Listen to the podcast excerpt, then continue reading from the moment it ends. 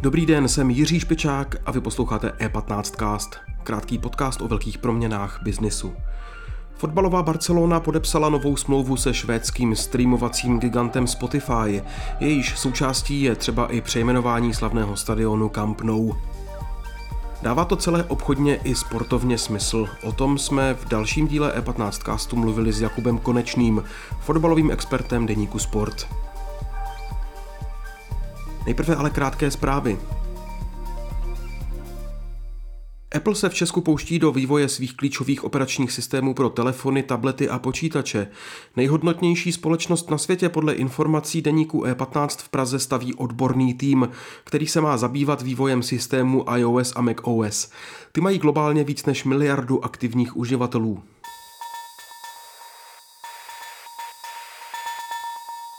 Britský premiér Boris Johnson uvedl, že dohoda o příměří mezi Ruskem a Ukrajinou by nestačila ke zrušení britských sankcí, píše Guardian. Řekl, že je třeba dále tlačit na prezidenta Vladimira Putina sankcemi i vojenskou pomocí Ukrajině, aby Rusko zcela změnilo kurz. Dopady války na Ukrajině už pocítila také Jindřichohradecká likérka Fruko Schulz, patřící ruské skupině Ladoga. Její zboží přestávají odebírat některé e-shopy a obchodní řetězec Albert, který podle svého vyjádření stahuje z prodeje veškeré potraviny a produkty firem s ruskými majiteli.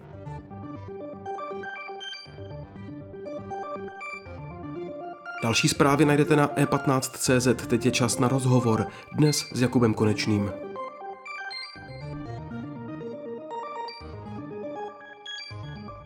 Já už v E15 castu vítám Jakuba Konečného, fotbalového experta deníku Sport. Dobrý den, Jakube. Dobrý den. Jak na tom Barcelona byla finančně před tou sponzorskou dohodou se Spotify? Jakou, jakou roli třeba v té finanční situaci hrál odchod Messiho do Paris Saint-Germain? Tak Barcelona, což je jakoby veřejně známá věc a poměrně už i dlouhodobá, je na tom finančně velice špatně Poté, co se vrátil do jeho čela Juan Laporta, tak eh, zveřejnil, že předchozí vedení zanechalo v klubu dluh ve výši 1,5 miliardy eur, což je samozřejmě i na, i na takový kolos, jako je Barcelona, eh, obrovská částka. S tím samozřejmě úzce souvisel odchod Lionela Messiho. Barcelona si ho prostě nemohla dál dovolit, jako si nemohla dovolit řadu jiných hráčů, kde vlastně teďka cestou takových nějakých, jakoby, dá se říct, úsporných opatření, kdy se snaží hledat hlavně hráče po smlouvě, tudíž jakoby zadarmo a musí ty, to své hospodaření nějak co nejrychle, nejrychleji narovnat. Můžete nějak popsat, jak vlastně ten aktuální sponzorský deal eh, se Spotify, se švédskou streamovací společností vypadá, jestli opravdu je vlastně srovnatelný s nějakou sponzorskou smlouvou, která se stala v minulosti fotbalovému klubu? Je, je určitě, určitě přelomový, eh, je to přelomový díl, určitě velmi zajímavý pro Barcelonu.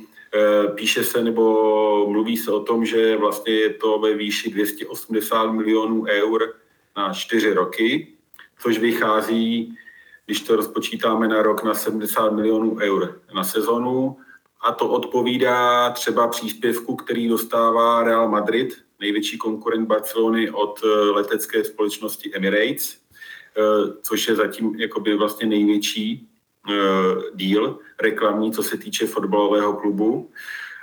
V případě Spotify a Barcelony ta smlouva platí nejenom pro mužský tým, ale i pro ženský, platí třeba i pro tréninkové oblečení, Barcelony a platí hlavně pro stadion Camp Nou, který se nyní bude jmenovat Spotify Camp Nou. Je to vlastně takový historický moment, protože Barcelona dlouhodobě vlastně odmítala eh, jakoby eh, znesvětit si, když to tak řekneme, dres nebo stadion eh, jménem sponzora. Ona sponzora na dresu má teprve od roku 2006 a Spotify je vlastně první partner, kterého pustí i do názvu svého kultovního stadionu.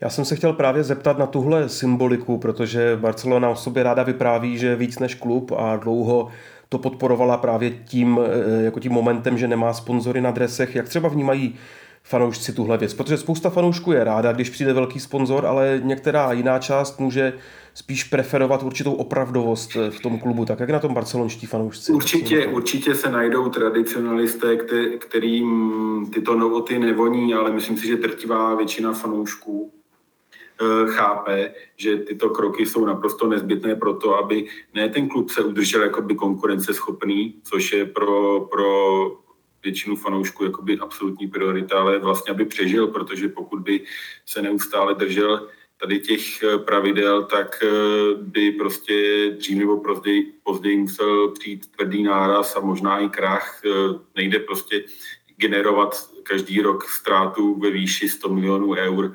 To ani Barcelona není schopná ustát. Takže Nedá se říct, že by tenhle sponzorský díl byl nějaký výtah zpátky na úplný vrchol, ale spíše to pro nějaké základní přežití, nebo jaká je ta sportovní budoucnost Barcelony po tomhle dílu? Můžou neřekl bych, ne, neřekl bych, že to spasí Barcelonu, ale rozhodně jí to vrací zpět do hry, eh, protože ten díl je zajímavý nejenom svojí výší, ale i prostě eh, tím balíčkem jako takovým je to prostě přelomová reklamní smlouva, protože Spotify není úplně tradiční reklamní partner i pro Spotify. To vlastně znamená krok, krok stranou nebo krok někam, kde se zatím ve svých marketingových strategiích nevydalo, ale je to spojení dvou velkých globálních značek, které si mohou navzájem hodně pomoct, protože obě dvě oslovují vlastně obrovskou skup, cílovou skupinu po celé země kouli a ty synergie, které pro oba ty subjekty vlastně tady ta dohoda přináší, můžou být velice zajímavé. Očekávám, že třeba Real Madrid, který vždycky se snaží jakoby udávat krok nebo tak, tak se bude snažit pod, vytasit podobně nějakou e, zajímavou reklamní dohodou, protože skutečně si myslím, že Barcelona tímto, tímto krokem udělal jakoby velmi zajímavý posun. Možná ještě na závěr trošku bokem úplně někam jinam, nebo fotbalu zůstaneme, ale my na E15 samozřejmě nejčastěji spíšeme v posledních dnech o Romanu Abramovičovi a Chelsea. Jsou nějaké e, novinky v tom, v jakém stavu je vlastně teď Chelsea? My jsme naposledy Eh, si všimli, že nemůžou prodávat vstupenky, že na stadiony chodí jenom permanentkáři, že nemůžou prodávat eh, merch. Jak je to? Je tam nějaký posun? Eh, zatím žádný posun v tomhle směru nenastal, nicméně zatím nedochází ani k tomu jakoby katastrofickému scénáři, kdyby ten klub měl nějakým způsobem přestat fungovat. Myslím si, že tomto případě se asi nebude nic, nic jíst tak horké, jak se uvaří. Navíc kole, i situace kolem Robana Abramoviče se neustále dramaticky vyvíjí. On sice jsou na něj uvaleny sankce, ale všichni taky víme, že může hrát teoreticky velkou roli v těch mírových jednáních, eh, že může být zajímavou figurou a to by mu samozřejmě určitě pomohlo i směrem eh, k tomu, jak je třeba vnímán ve Velké Británii momentálně, kde je persona non grata. Eh, takže jako myslím si, že Chelsea určitě jde v nějakém jakoby provizorním a úsporném režimu, ale určitě si nemyslím, že by to nějakým dramatickým způsobem ovlivnilo směrem eh, ke konci této sezony. Co, co bude v létě, to se samozřejmě uvidí, protože pokud by v tomto stavu ten klub byl i po po skončení ročníku a šel by s výhledem do další sezony, tak by samozřejmě nějakým způsobem musel řešit to svoje fungování hospodaření. Samozřejmě i hráči by se ptali vlastně na budoucnost toho klubu, co, co s nimi bude dál, ale myslím si, že pokud pokud Roman Abramovič bude muset ten klub prodat, což zatím tak vypadá, tak myslím si, že se velmi rychle najde nějaký kupec, který Chelsea převezme a myslím si, že ji udrží na současné úrovni. Jakube, díky moc, že jste si našel čas pro E15 Cast. Díky. Taky díky za pozvání. Nasledanou.